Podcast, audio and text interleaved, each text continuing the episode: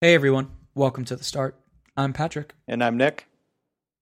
This episode we're with Christine Rode. Christine is a designer specializing in branding, interaction, and print design. Christine grew up in the suburbs of Oslo, but currently resides in San Francisco, where she's a product designer for Facebook. Christine's story is super interesting because for a while she really struggled to find confidence in her work, even though everyone around her realized how talented she was, which is, I'm sure, something all of us can relate to.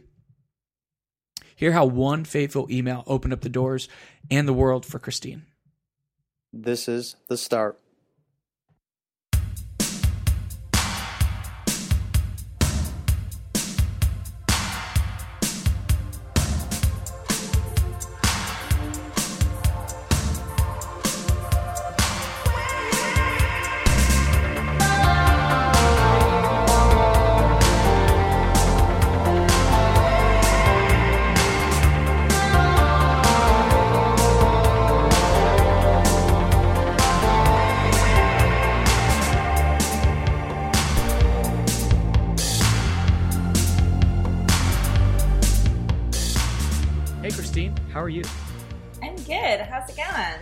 It's going well. It's a beautiful day out today, this Saturday in New York. I'm sure it's even better looking over there in San Francisco. It's not too bad in San Francisco right now. Nice and greasy and just the right amount of sunny.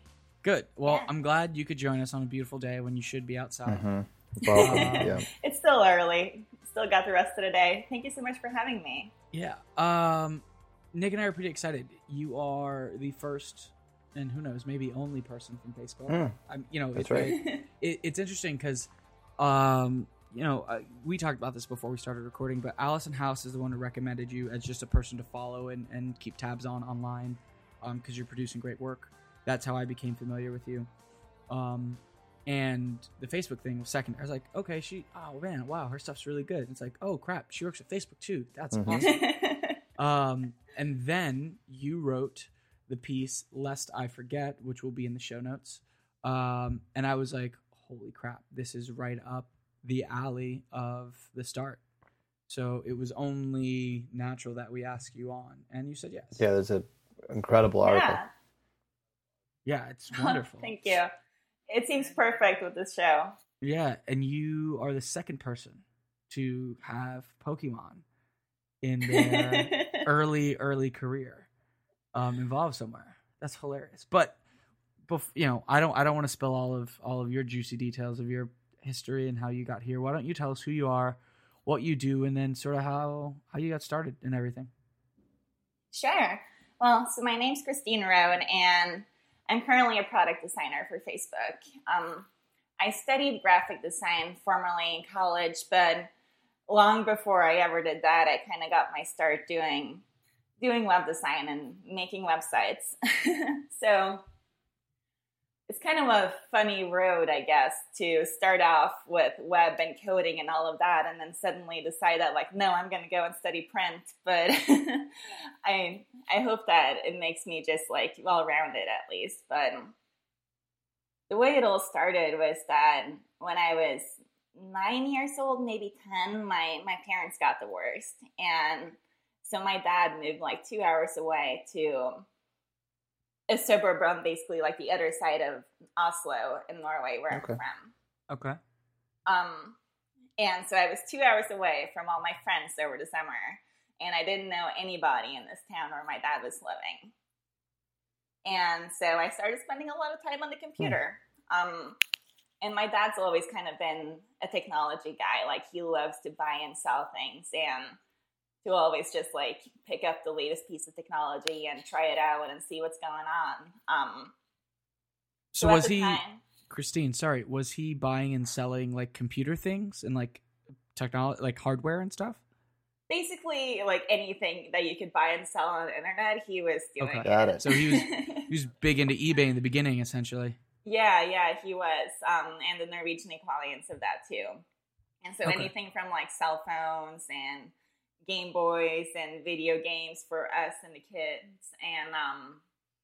and for him, like, he would buy and sell cars almost at the same speed as well. Oh wow! Was he buying and selling cars online? I don't know how they did it back in the 90s, but however it was, he Yeah, I mean, yeah, I guess. Well, I know now you can like physically buy a car on eBay. Yeah. Which seems odd to me, but yeah. It might have been less common back then, but yeah, he found a way, and he often turned a profit too on just picking up good deals and then keeping it for a few months and then upgrading to something else. He was a pioneer for sure. Yeah. Yeah, yeah. So I had him, and he was just been really into the internet and computers from the very beginning. And so we always had computers in the house, and I was on them pretty early on. And so that summer when I was just kind of lonely and hanging out and didn't know what to be doing, he got me set up with Microsoft Front Page on the computer and kind of showed me how to set a background image and write some text, and then downloaded like an FTP client and showed me how to use that too. Now, did he do that? And it's interesting that your dad did that for you. Was it something that you initiated? Were you like, hey, that like, was it something where like you had an interest in something and he saw the direct extension to essentially web design, or was he like, hey, you might like this, and you had no idea what it was? Yeah, I think it was because I'd been spending so much time on the internet already. So I was just like sitting on the computing, going deep on all the Pokemon websites that existed at the time. Nice. Gotcha. And I think that he just saw the opportunity that, hey, there's all these Pokemon websites. Why don't you make a site about Pikachu? And so I was 10 years old at the time, and I was like, yes, of course I want to make a website about Pikachu. Yes, that is awesome. And so that's how it started. And so, yeah, like he definitely helped me out in the beginning, like downloading the FTP software, like showing me Microsoft Front Page. But I think that was it. Like he kind of like got me up and running, and then from there on out, like I figured everything out on my own and surpassed his web skills, because he's not like a computer guy professionally at all. He's an air traffic controller, and so for him it was just a hobby, and for me it just like completely took off, and I started spending all my time working on this Pikachu website. That's so cool. So were you, here's a question for you, correct me if I'm wrong. It sounds like in the beginning you were doing this only in the summers when you were at your father's. When you would go back to your mother's, like, for, it sounds like, you know, the other parts of the year, assuming rotating around school, were you still building these things? Like what was your mother's, I don't want to say what was her outlook. I'm sure your parents weren't like pitted against each other based on your personal activities, but I'm sure she probably had some thoughts of her own. Yeah. My mom's, well, she's not as accepting, I would say, as my dad was about like me sitting on the computer. Like she was definitely the one that was always signing me up for sports and trying to get me to get out of the house and go sit out in the sun and, generally please stop spending so much time in front of that screen. Sure. Yeah, that's fair. But we still did have a computer at my mom's house as well. And so I would be coming home and just picking up all the work that I'd started at my dad's over the weekend. But I would go there every other week as well, or every other weekend. So that was usually when I would like really binge on making websites. And then I would have some more limits to my computer usage when I was at my mom's. But this is also back in the day when you had to pay by the minute for internet usage. Yeah, so I would only be allowed to go on the internet after 5 p.m. because that's when it got a lot cheaper. So they did like peak hours. Yeah. So outside of the peak hours, it was much cheaper by the minute to like be on the internet. I remember when like Verizon operated that way for just regular voice too, for like speaking minutes. Yeah. Right, and I mean, like, being on the phone and being on the internet was the same thing. If I was on the internet, they couldn't talk on the phone. And so I remember it was such a big deal when we finally got, like, the two lines so that you could be doing both at once. And it's not even that long ago. It's crazy. Yeah. Yeah, that's wild. So, okay, so the first things you did were Pokemon sites. You were pretty involved then, I guess, in that whole thing. It was, it definitely took a life of its own. I mean, this was like 1999, 2000-ish, so Pokemon was huge at the time. I'm pretty sure that I kept my interest in that for at least a year, maybe 2 years. I'm not exactly sure at the moment. But yeah, like it held my interest for a while until like slowly the interest started dwindling and the number of updates got just rarer and rarer. But by that time, I'd already made like a bunch of friends, mostly girls my own age, that were doing the same thing and also making websites. So we started creating this just community of, I guess, 12-year-olds making websites about Pokemon and whatever our interests were at the time. I think I followed up with a website on Harry Potter and then one of Zelda, and I don't even know. That's cool. These fan sites. Awesome, yeah. Yeah, it was all about the fan sites. Now, were your friends local, or were you all guys sort of like dispersed or throughout the country, throughout the world? Throughout the country and throughout the world, yeah.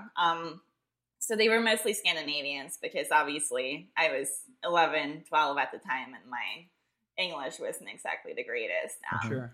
So I had this one really close friend that was in Denmark, which the Danish language is really similar to Norwegian. And then I also got a few friends around Norway as well. And then slowly started making friends like further around the world as well. That's so awesome. And you weren't at the time. And I'm not sure if we're the same age, but it sounds like based on your time periods, we may be. I'm 25. Yeah. So if we're not the same age, we're probably in the same ballpark. I'm 24. Okay, so cool. Did it ever occur to you that at the time it was sort of different to have friends throughout the country that you guys like quote unquote met online? It definitely did, because I mean it was very different, right? And like you tell your parents, you tell your other friends that like, oh yeah, my friend in Denmark, and it's like, oh, how did you meet your friend in Denmark? And it's like, oh, on the internet. People were just incredibly skeptical of that at the time. But yeah, my parents were surprisingly understanding, and I think that they saw just how much time we spent like talking together on MSN and creating these websites, and just like, yeah, generally like the first thing I would do is like run home from school in the evening and jump right on MSN and talk to like all my friends around the world, which was crazy at the time. But yeah, like my mom eventually warmed up to the idea, and I guess when I was 13 or 14, I actually was allowed to fly by myself to Denmark to meet up with my friend that I'd only before seen on the internet. Wow! And so you're gonna have to give a little bit more detail, because that is well, it's wild that my mom was really skeptical about letting me on the plane by myself, just because she's a parent. So what was – I'm sure your mother and potentially father spoke with their parents beforehand, right? I imagine that they did, but I don't actually remember them doing that. So, yeah, I'm assuming that, like, they're sane, responsible parents, and they wouldn't just send me on a plane to a different country without talking to the parents first. But I actually have no memory of – like connecting the parents together. Oh, wow. Okay. I just assumed that it happened. My parents are pretty smart. They probably did this. They probably did that. It worked out. I mean, me at the time, I thought it was the most natural thing that, of course, I get to go fly across borders to meet up with my other friend who's my same age that I've only talked to on the internet before. But yeah, either they were ridiculously trustworthy or maybe a little bit crazy, or they did plan ahead. Well, so how was that, though? How awesome was that? Yeah. It was awesome. I think it was, like, probably a little bit awkward, too. But all in all, like, it was a really fun experience. And obviously we kept in touch afterwards and, yeah, just kept up the same relationship with... We've drifted apart at this point, but I still have her as a Facebook friend, which is fun. Oh, that's awesome. Yeah. I think we went to some amusement parks, and we drove around the country of Denmark, which is a very, very small country. And it was just a fun week. And then I flew back to Norway. Yeah, that's very cool. So you are at this point past Pokemon sites, and it sounds like you did a few other fan sites. Where else are you in your life? You're still in school, but how much does your interest play into the rest of your world at this point? It's pretty dominating, actually. Like, as you can probably imagine like a 13-year-old that spends the majority of her time on the computer making websites is not the most popular person in middle school. And so I really felt like the majority of my social life was actually with these friends that I had made on the internet that like I ran home from school to talk to them. We all had like common interests. Several of them were really talented artists and drawers. And so they kind of, at that point, had roped me into like trying to get good at drawing. And I'm not that great at drawing. Like if you've seen the blog post that I made, you can see some of like my early attempts, and there might be like slight improvements, but it was never my calling. But for a while, I was sure that like that was what I was going to do because like all my friends were so great at it, and I just wanted to get to their level. I'm looking at it now. So the drawings that you have on here, and listeners, we will post this in the show notes.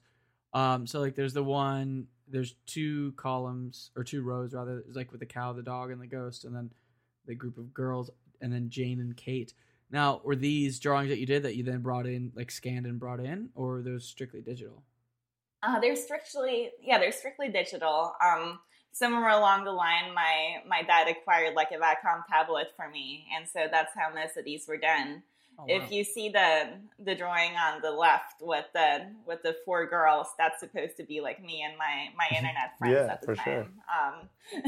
And so I'm the one with the ponytail, second from the right, and and those were my friends. You know, like we met over the internet, and we only met in real life like 2-3 times, but from the time between I was like 12 and 16, like I spent more time talking to them than anyone else. Yeah, that's amazing. Wow. See, I still think these are pretty damn good, considering it's only a Wacom, and you were like anywhere between 12 to 16. That's awesome. So, okay, so you're now in, you know, the U.S. equivalent of high school because you're like 16 years old.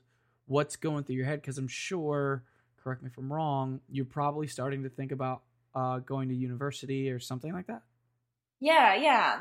So I guess it started when I was in middle school, you know, like I was still making websites. It evolved from being like fan pages for Harry Potter and Pikachu and whatever to being more like personal websites. So there was a lot of blogging before blogging was cool.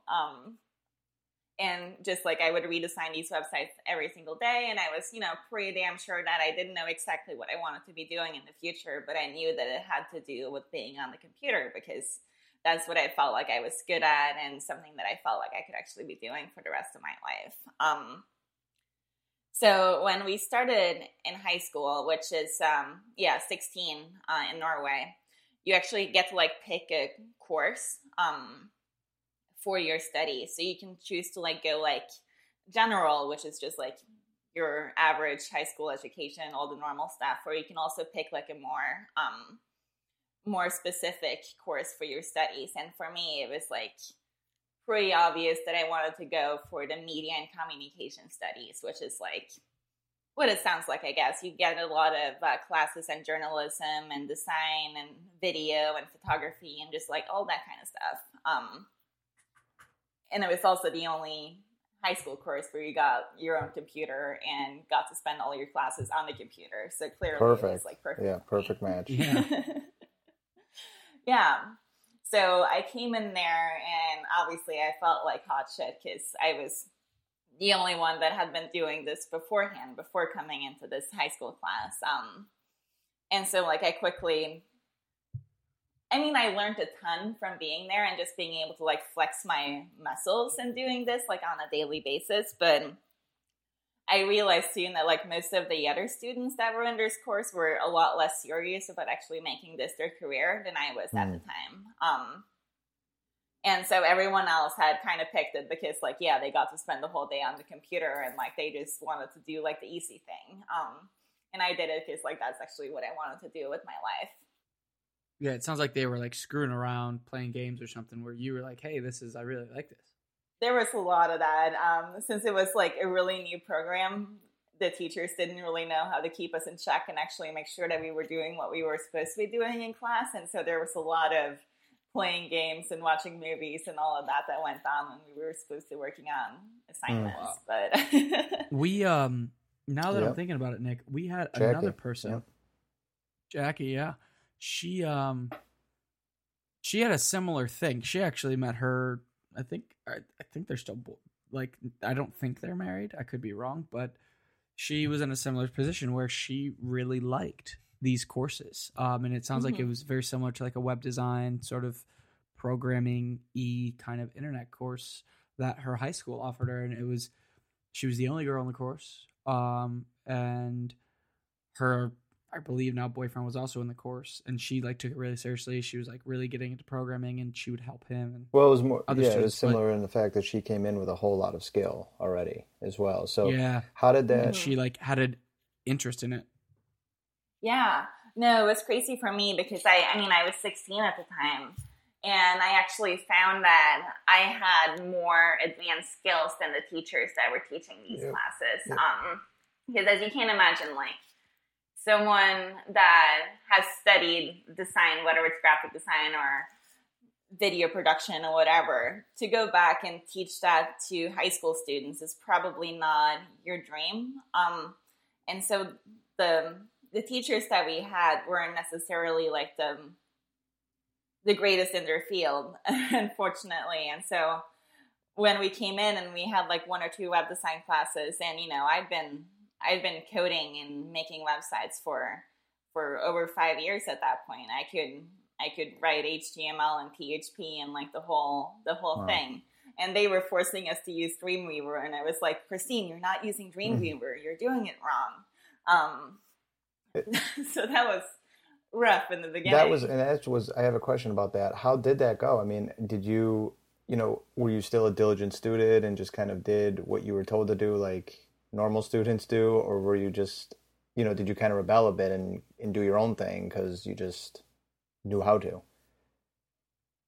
Yeah, I think it's a little bit of both.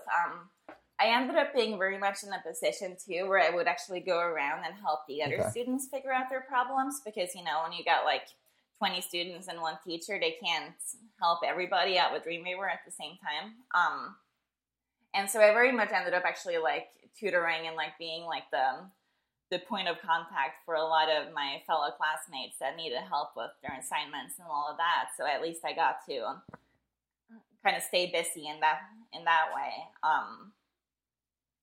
But in general, like school always came pretty easy to me, both like beforehand and middle school and whatever. And now that I transferred to high school, like I did a lot of coasting just because I figured out that I could do my assignments last minute and still get an A. So why should I make the most effort when I can get good grades by doing basically nothing? Yeah, I know that feeling. It makes it really easy to just do, well, it probably allowed you to focus on everything else. Yeah. So, I kept I was still doing all my side hobbies on the side. This is also when I first started doing freelance projects too for friends and friends of friends and things like that. And yeah, I started having a lot of people, come up to me and it's like, hey, I have this idea for a website. Can you help me do it? And, they would offer me $100 and I would be like, that is so much money. I've never earned that much money before. And then I would be working for like 4 months on someone's websites for $100 and think that was a good deal. So was there any other like proper job opportunities that you had prior to going to college? Cause it sounds like I'm going to argue and say that there probably weren't many kids, let alone adults, with the level of knowledge and skill that you had. So was there an opportunity to actually make profit? Yeah, there was. And so, well, it didn't start out as profit, but while I was in I think it was probably either at the end of my first or my second year of high school, the teachers had caught on to the fact that I was one of like 2 or 3 students that were actually like serious about doing this professionally.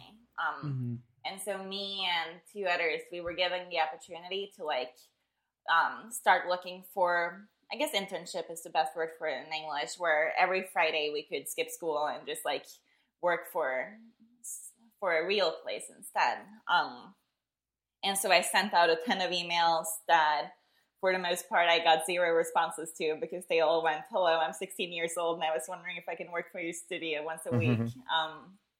But eventually I did find, or I did get a response from this design studio or design/advertising studio that was in Oslo, which was about 40 minutes away from the suburb when I was living. And so, yeah, like they... It was free. It was an unpaid internship in the beginning, but they took me in one day a week and they gave me some projects. And so they had me, this was like when Flash was still king. And so at the time I had been convinced that like learning Flash was like the way to get a great career. And so they were doing a lot of Flash advertising, a lot of Flash websites, you know, like more like campaign websites for, ad campaigns and that sort of thing. And they kind of took me under their wing and they taught me how to write action script and make all these Flash banners. So lots of animating text flying in and out, and yeah, but that was my first real job, like being within an agency and doing that. And after being with them for about 6 months, when summer came along, they offered me to work for them paid over the summer. So that was like my first real paid gig. Great. Yeah. So here's a question for you, actually. So you were still 16, 17 years old. You went from an intern to essentially, it sounds like, correct me if I'm wrong, sort of like a paid internship over the summer. Yeah, it was a full-time position. But yeah, I was a pretty contributing member of the staff, even though I had no idea what I was doing. Was it a matter of you getting more responsibility, or they just started paying you for the work you were sort of already doing? Well, I think that when I first started, you know, the idea was that, oh, she's getting class credit, high school class credit, for being here once a week. And so like paying me wasn't a part of the deal. But when they saw that, you know, I could actually contribute to the work and actually like have a real role, They hired me on full time for the summer months. And yeah, I got to take more responsibility for a couple of projects. I got to come to some client meetings and things like that. That's so awesome, especially so young, because it's like you just got, you know, you're offered an opportunity to pull back the curtain in an industry or on a topic or subject that you love so much, to see how it works in real life. And then they pay you for it. And then at 17, you're getting a taste of what it would be like to hypothetically do this for the rest of your life. Yeah. Yeah, it was crazy. I think I realized pretty quickly that advertising was not really like the section that I was looking to be in, at least not the type of advertising when what you're really doing is just, you know, crafting Flash banners that go on the side of, I think our main client was, or not our main client, but most of the ads that I designed went on that website for the biggest newspaper in Norway. And so like it was pretty high profile, and it was awesome to be able to like go on vg.no and see like, hey, like I made that. But it wasn't like the most creatively fulfilling thing either, to animate like text flying in and out of these like fixed size banners. Yeah. So you did that for the summer. What happened after that? Like, I guess summer's over. Then what? Did you just stop, or did you keep going as in an intern capacity, or did you move on to something else? Yeah. So, I didn't work for them during the school year because, like I said, like it was like 40, the city was 40 minutes outside of where my high school and where my home was. And so like I just couldn't bear that commute on top of my schoolwork and everything. But still needed to make money, obviously. So I was working for the Apple Store at the time, which was at the mall right next to my high school. And so that was the last retail job that I held, actually. Cool. For 2 years during like the end of my high school. But you had a nice setup at that point, working at the Apple Store, getting some discounts. Yeah. I mean, I really loved doing that too, because I just got to talk about Macs all day and I got discounts on all the products.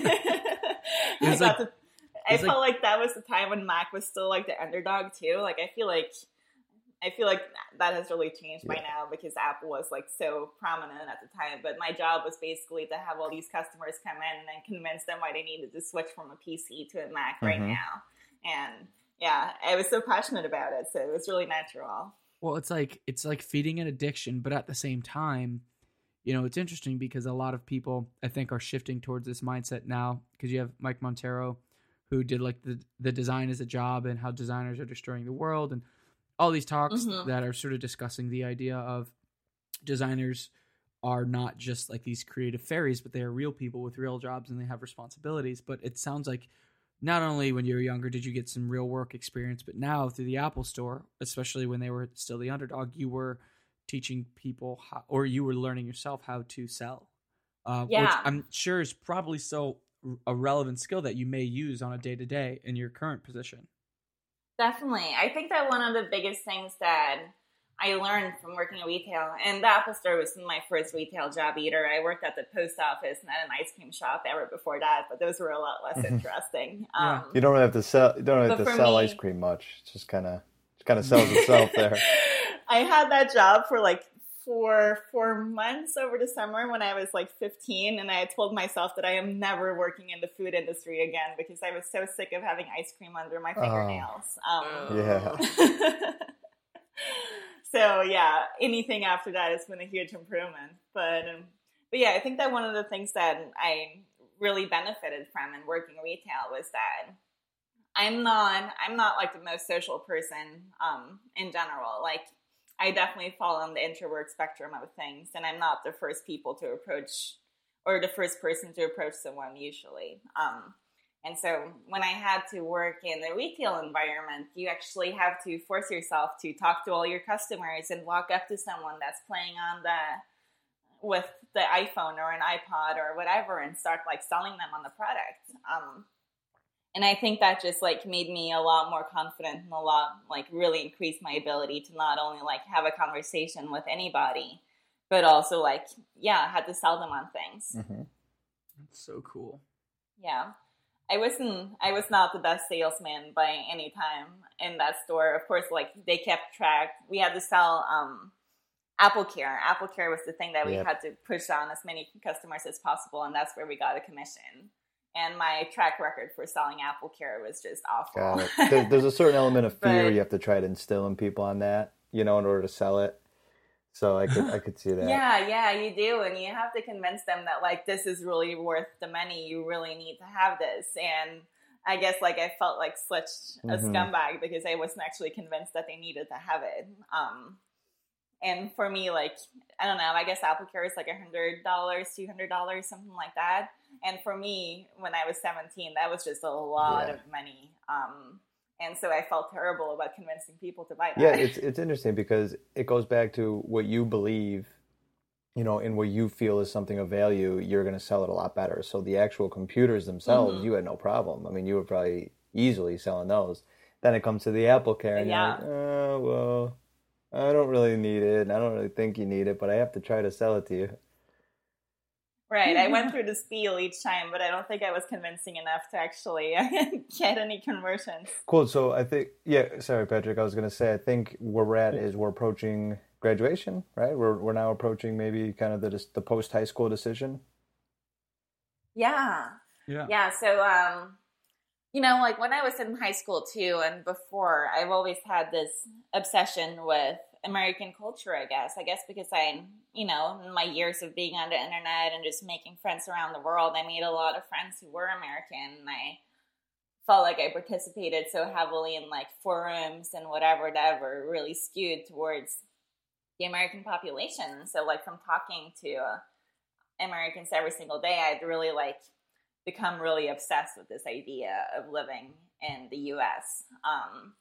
And so while I was in high school, I was trying to do this like exchange student thing, you know, where like one American student goes and lives with your parents and then like vice versa. And my mom was like not cool with it. She would not let me like do this exchange thing while I was still in high school. That's so interesting. It's like she wouldn't let you do the exchange thing while you were still in high school, but you could go meet your internet friend, you know, in another country. That's great. Yeah, well, it was expensive, and I don't think that she really wanted to take in an exchange student. Yeah, totally. And she probably didn't want me to miss a year of high school either. But yeah, so I wasn't allowed to do that. And so in return, like, I really set my eyes on this idea of going to the U.S. for college. And so I was in my senior year of high school when I started, you know, looking for places that I could go. And it was, I mean, the tuition, just looking at those numbers, were terrifying, but I started applying to schools anyway. And it's funny because people always ask me, like, how I ended up at the college that I went to, California College of the Arts in San Francisco. Mm-hmm. And honestly, I was just Googling California graphic design and applying to the schools that came up. How else would you have done it at that point, really? Yeah, how else would I found out? No one else were going to be able to tell me. Yeah, that's true. Yeah, so I applied to SVA in New York, Savannah School of the Art Arts. And Design. Art and Design in Savannah, Georgia, and then also CalArts in Southern California, and then CCA here in San Francisco. And SVA didn't let me in because I wasn't good enough at drawing, which I was really bitter about. Mm. But I got accepted to SCAD, CCA, and CalArts. And SCAD offered me a pretty big scholarship, but I'd never been to Georgia before, and I just didn't know how I felt about, like, packing up and going to a place that I'd never been to go to school in a state that I didn't know anything about. Yeah. And Georgia's a lot different than San Francisco, especially if you're coming from internationally. And so, you know, I'd been to San Francisco a few times before. I knew what that was about. I'm coming from a European background and culture. And so, like, politically, I lean a lot more towards California than the South.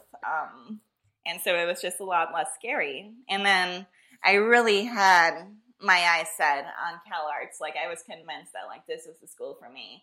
But they didn't give me any scholarships whatsoever. And they were more expensive than CCA to boot. And so then that's how I ended up in San Francisco. So, Christine, did the fact that it's kind of like a tech hub, too, you know, was doing a lot of forward-thinking work even then, did that play into your decision as well to go there? I wish I could say that it did, but it honestly did not. That's a wonderful coincidence then, isn't it? It really is. So obviously I'd heard of Silicon Valley, but so CCA is based in San Francisco and Oakland. Mm-hmm. And this was before the startup boom. This was back in, like, I was applying in 2008 and I started at college in 2009. And so it was really before, like, this current tech boom had started taking off. I spent my freshman year in Oakland, which, even though it's only like 40 miles away, it feels incredibly removed from, like, the core of Silicon Valley where all this stuff is going on, or at least, like, starting to bubble up. And so I was completely ignorant of the tech scene for at least the initial 2 years that I was at CCA.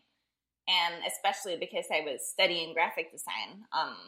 At the time, there wasn't even an interaction design program at CCA. There is now, but for me, it was like, all right, like, I've done the web thing. I've been, like, the nerd that codes code that no one else understands. And you know what? Now I just want to make some, like, beautiful magazines, and I want to learn, like, the really traditional aspects of this industry. And I was actually convinced that, like, my web days were behind me and that I was going to go and, like, do nothing but logos from this point onwards. Wow, that's funny. Yeah, and it's the complete opposite. Yeah, it didn't work out like that. It's quite funny, but yeah, at the time I was like, I was sick of being, like, the nerd, I guess. And I, as much as, like, I enjoy coding personally, and that's, like, a means to an end to, like, get the design through where I want. I did then a bunch of freelance projects where, you know, like, I was the one making the websites, and I was just, I realized that, like, being a web developer was not my thing because I didn't enjoy the process of fixing all the IE bugs and making the website work across every browser, across every size. I just like to like make websites for myself and not for clients. Sure. Yeah. And so I thought that I needed to just stop being a developer and become solely a designer. And I thought that like graphic design was the way to do so. Do you think at all, so at this time, the idea, like right now, working in technology or being a programmer is a really hot topic, right? It's like they're the new cool kids. Do you think that, I mean, there was a bit of a stigma that like only like really, really like stereotypical introverted kids that didn't really have any, you know, all these really bad stereotypes. Do you think that played anything into it at all? I think it did. Like I was just really scared of like becoming that stereotype. And I thought that like I wouldn't be taken seriously as a designer unless I stopped putting my development skills on my resume. Which was true in a way, because as long as I had all these like 3-letter abbreviations listed in the skills section of my resume, people weren't looking at my design skills. They were just like, oh, she can make our website. And so I realized that if I wanted to get like an internship in the graphic design industry, and I wanted it to not be like, oh, Christine, can you like be the one that like updates our website every time that we finish a project? I wanted to actually be the one deciding things. I just had to stop talking about my development skills. You wanted to do the work that you enjoyed doing, and you wanted to be respected for it. It's amazing how it's come full circle now, you know, how you, without attempting to, are just so ahead of the game, are pretty much the person that is so in demand, that has both skills, you know, that can work both the design and the development. And it just took a little time to get there, obviously. Yeah, I don't think there's actually that many people out there that start out in the development side of things and then like slowly try to teach themselves the design. It seems like it's the other way around a lot of the time. But yeah, so for the longest time, I was just convinced that I wouldn't touch code again, like, because I didn't want my design skills to be undermined. And so I was just applying for internships left and right. Like the first internship that I got was basically exactly like I described that. I was interning for this art gallery, and I was only in my sophomore year, so I didn't really have my design chops weren't fully developed, I guess. But my job was basically just to like make their website, and that's when I realized that I just couldn't keep promoting these skills because they would just get taken advantage of. So in my junior year, I took this class that was called Publications, where we had to spend the whole semester working on a concept and then eventually designing and producing a magazine related to like a topic of your choice. And it was funny because I ended up making a magazine that was called X Quarterly, and that was based on the idea that it was based on the idea to embrace rejection, because like rejection is actually what made you who you are today. Like it's not like the choices that you make, it's like the choices that you weren't allowed to make. Yes. So the idea that, or like the thing that I kept bringing up was like the fact that I really wanted to go to CalArts and I couldn't go there. I was even accepted, but like the financial aid that I didn't get meant that like it wasn't an option for me. Yeah. And it ended up being a blessing in disguise because I found myself in San Francisco instead of Valencia. And it was just a really great city to be in. And so, you know, even though it was never my first choice, it ended up being like the rejection that shaped who I am. And so that was like a really fun project. I had a really great teacher. I had all these like wonderful examples of rejection, both cruel and amusing, and in this magazine, like Nikola Tesla and pandas being extinct, and just like it was a really fun time. But at the end of like I did really great. I think the teacher really enjoyed my work, and then I really wanted to work for him because he had a studio in San Francisco. And so I applied for an internship at his studio. I went there, I interviewed. It was all like incredibly promising. It totally sounded like I was going to get it. And then they took like a month to decide because it ended up being between me and this other student. And yeah, so it was like a month of like my teacher started ignoring me in class because, you know, I think he felt bad. Sure. Yeah, that's a little awkward.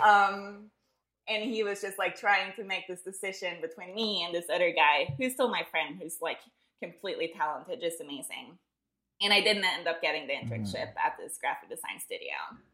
And of course, like I cried and I was so upset and this is like the worst thing ever. You know, like I'm never going to become anything because I couldn't get a job at this design agency that I just love and adore. And then instead, because I didn't get that internship, I ended up getting an internship at Nokia instead as a visual designer. Well, not bad. And so that was actually that's not bad at all. Yeah, so that was, I mean, that came after I'd gotten my initial rejection when I kept on interviewing instead.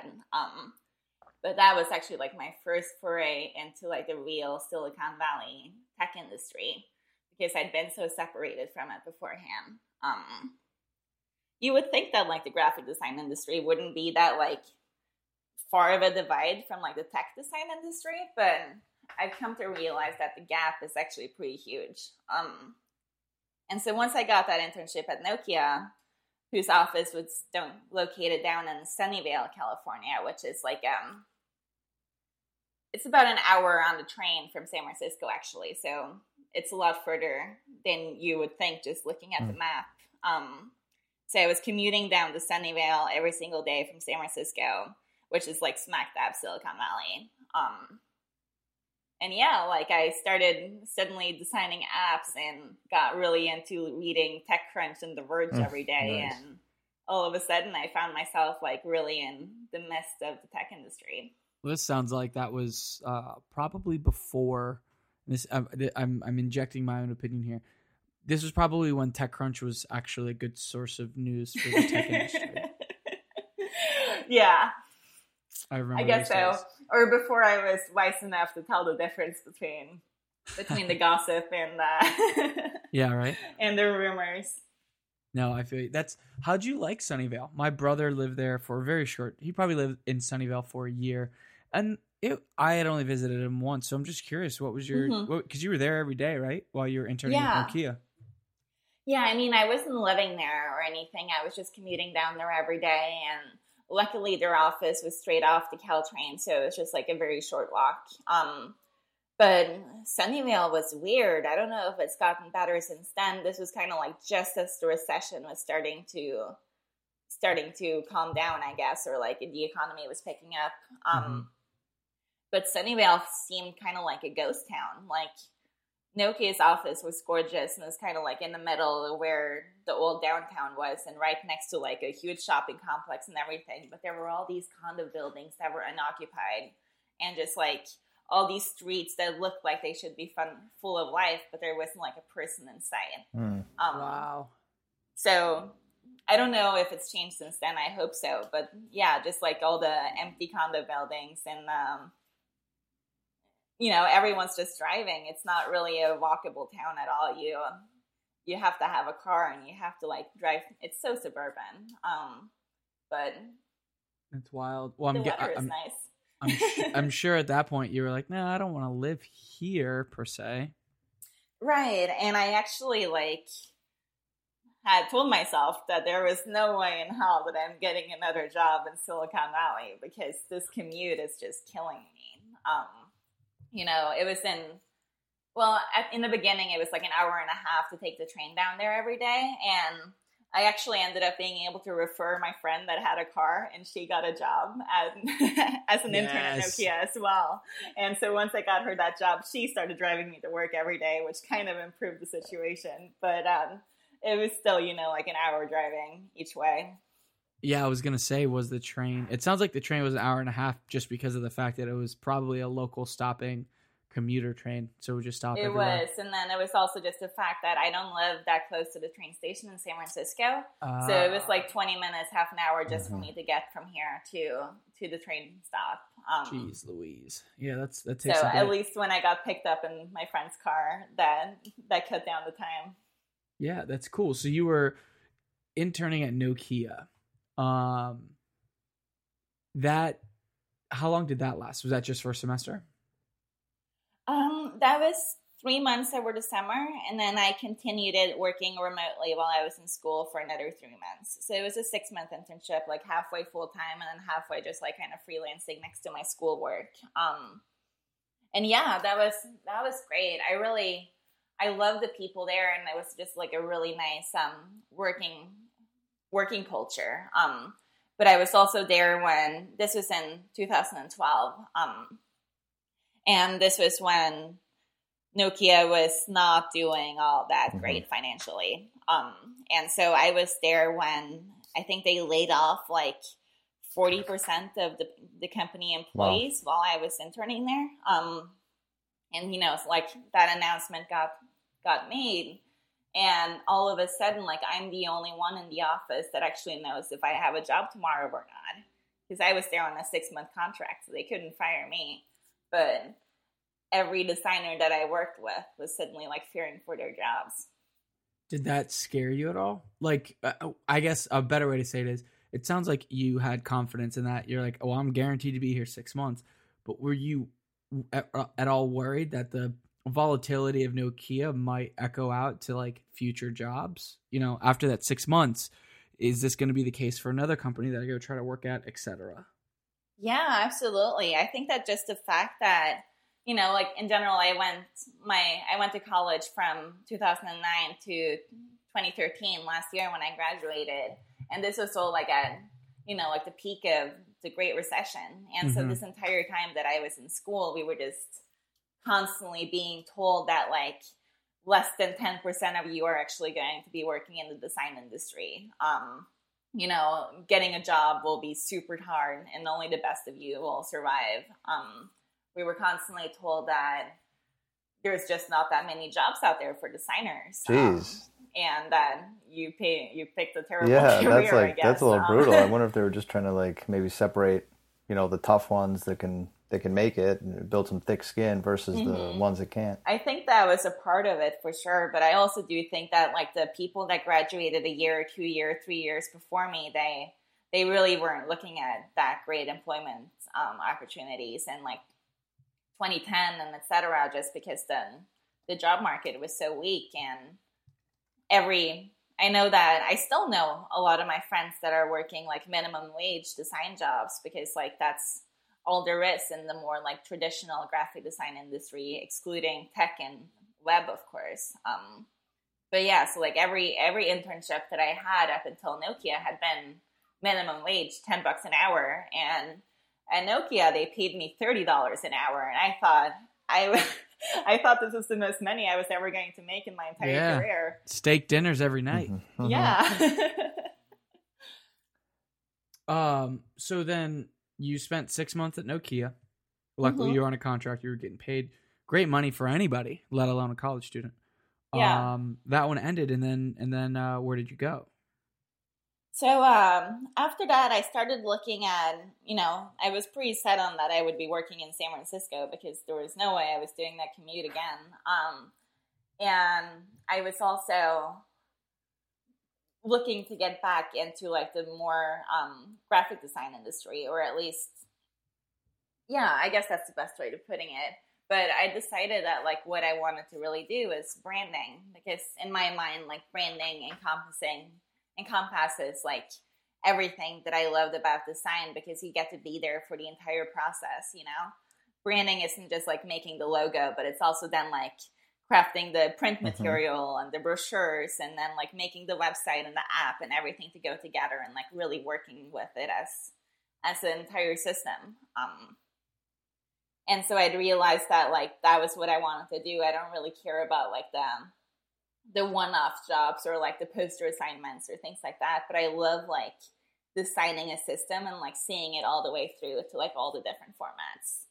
And it was really appealing to me because like I mentioned, like it does include that website component. So my idea was that I would get to do everything that I loved about graphic design, and then I would still get to design like websites and apps, because that's always like a part of a brand package. And so I got lucky, and I managed to get a job an internship with this amazing designer, a woman called Katie Barcelona, who She spent close to a decade, I think, at Pentagram in New York before moving back out to San Francisco and starting her own studio here. Oh, wow. And so I was her first intern and her first employee in her brand new studio. Oh, that's big. Yeah, that's awesome. I'm actually on her personal site now. Her stuff looks great. Yeah. No, she's absolutely amazing. And so, yeah, she was working with Lindsay Daniels, who is a classmate of hers. They'd actually both gone to the same school as I did, so we had a lot of connections in common, and I got the job through one of my professors who knew her. And she was really just like a mentor for me the entire time. Like it was just me and her working in an office together, and so we got to spend just a lot of time together. And even though I was just an intern, like just the fact that there was only two of us meant that I was given a lot of responsibility just in being able to execute on the projects because, you know, we had to divvy up the work. Yeah. I mean, there's physically only two of you and stuff's got to get done. That's so cool. Yeah. That's super, super cool. So how long were you there for? So I started working there in January 2013. So about a year and a half ago now. And I was loving it. I was there 2 days a week while I was working on my thesis project in my last semester of school. And I just loved working with her, and I had every intention of staying on and starting to work for her as a full-time designer once that I graduated. And so, yeah, like we were just working together. I was there 2 days a week. I loved it. I did a bunch of projects for NYU and Mohawk Paper and all of that. And it was just like a blast. And then 3 months in, while I'm working on, you know, I'm in thesis, I'm doing this 2 days a week internship, and it's staying pretty damn busy. And then all of a sudden I get an email from a Facebook recruiter asking if I'm interested in coming and interviewing. Dang. Wow. Did you have any prior contact with these people, or was this like a cold email? It seemed like a cold email to me, but it turned out it wasn't exactly, which is kind of a funny story in its own. But I don't know if you guys you know Jessica Hish? Yes, we do. Well, we know. I don't know her personally, but I do follow her work. I think she does great stuff. She's amazing. Yeah. So I've always been a huge fan of hers. You know, she's a hilarious woman. I always followed her on Twitter, and I couldn't believe that, you know, someone could be so open and funny and just like talk about their work so openly. And she moved to San Francisco a few years ago, and so I started going to, you know, like she would be at events and whatever, and I would be there too. So we ended up chatting a few times. And so she's married to Russ Mashmeyer, who's a product designer at Facebook. And so it was actually her, from me running into her a couple of times, chatting a couple of times. She found my website, she saw my work, and she told Russ, her husband, to refer me to Facebook. That's actually cool. How I ended up getting that email. That's amazing. Well, Jessica, if you're listening, I think you're the coolest person ever. That's really nice. That's so cool. Yeah, so that was awesome. And so I got this email from Facebook, and I didn't really know what to do about it. It was for the product design position, and I didn't know if, like, was this what I wanted to be doing? What is even product design? I don't even know. But I figured that I'm never going to get this job in 1,000 years anyway, so I might as well just go into the interview and see what happens. So I had a couple of interviews with them. I was probably a wreck when it came to, like, being nervous and everything, but I somehow made it through. And of course, like, somewhere around the line, I found out that it was Russ that had referred me, which, yeah, brought a lot of light up on, like, how I'd been found, because I had no idea there for a second. And yeah, and so, like, I started out, and I was pretty certain that this was not the job for me. Like, I wasn't ready to do the commute again. I wasn't sure if this is what I was going to be doing. They were down in Silicon Valley, right? Yeah, they're down in Menlo Park, which is not quite as far as Sunnyvale. Like, it's only like 40 minutes versus an hour. So it's at least like a slight improvement, but it's still, you know, it's still a commute that I was pretty set that I wasn't going to be making. And I was also just so conflicted because I told myself that I wasn't going to, you know, be working in web design. I told myself that I was going to be working in branding. And here I had this gig with this amazing woman. And I was really scared to leave it. But it was really through like the interview process at Facebook that I realized more and more like how amazing of an opportunity this was and how much I loved everyone that I'd spoken to and that I wanted to be a part of their team.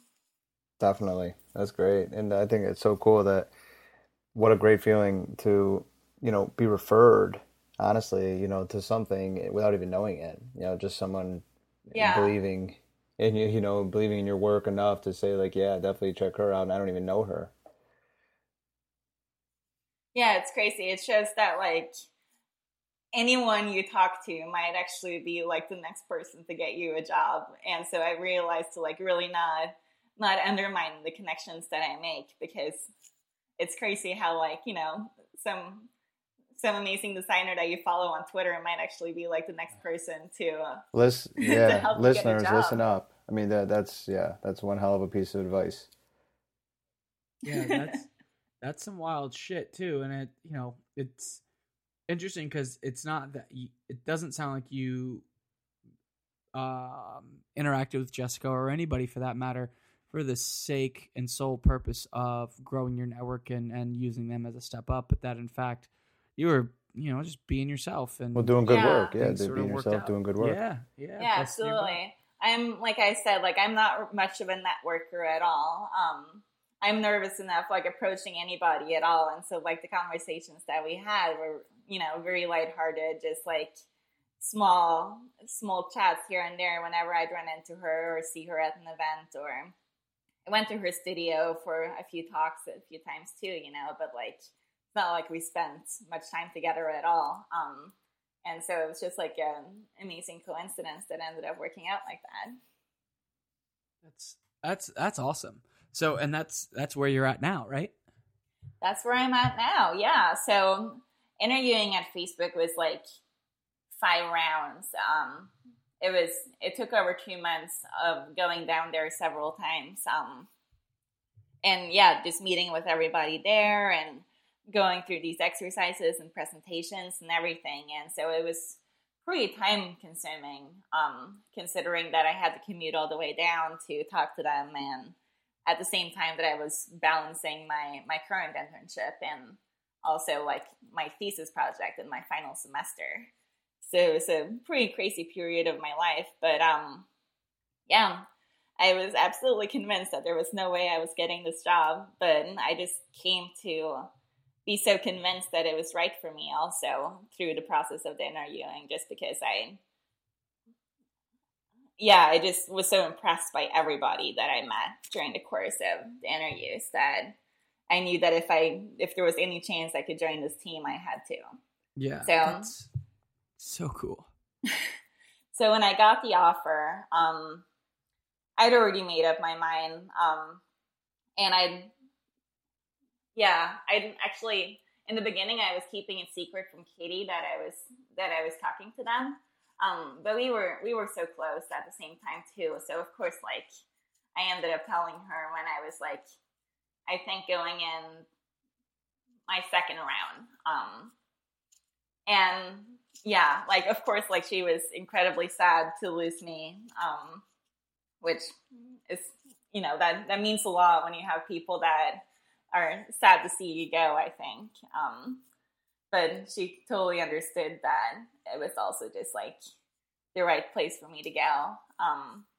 Because finally, like I had all this technical knowledge that I'd been sitting on for so long, and finally I had a chance to actually use that. No, that, I mean, it, you know, it sounds like your experience wasn't just with Katie, wasn't so much of a professional, but also a personal one. Like, you guys grew together. She was, it sounds like she was in somewhat of a mentor capacity. And she helped you grow your skill. Yeah. Well, sorry. No, go ahead. Didn't want to cut you off there, but it seems like it's very cool that she didn't take it personally or make it an issue. It seemed like she knew and recognized your talent, and is someone who kind of recognizes and understands that. And that this was just, an opportunity that I think everyone would agree is just impossible to pass up. Yeah, exactly. So yeah, I helped her set her up with a friend of mine, super talented friend, for the next internship. And me and Katie are still close, and we still talk together on a regular basis. But she actually ended up moving to Barcelona sometime last year. So I wouldn't have been able to keep working for her anyway. So it worked out. It worked out for the best. Perfect. Wait a second.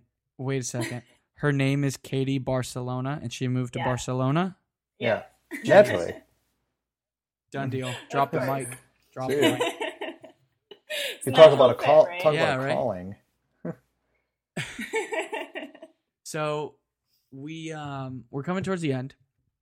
We have 3 more questions, and these are, we sort of talked about these before we started the recording, but these are the ones that are a little bit more introspective and sort of reflecting on your experiences and offering bits of wisdom. If you could give yourself, your younger self, any piece of advice.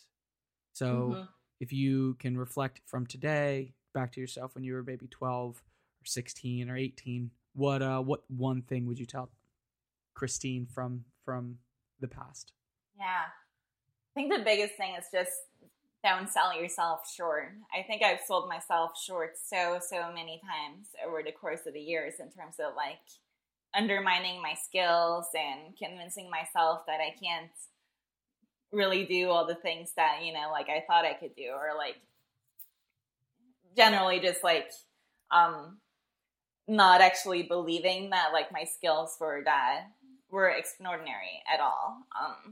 And when it comes to like 14-year-olds that are writing like production ready PHP code, like that is kind of bad. Pretty extraordinary. But I didn't realize at the time that was out of the ordinary at all. Yeah. And I still thought it was normal because you were doing it.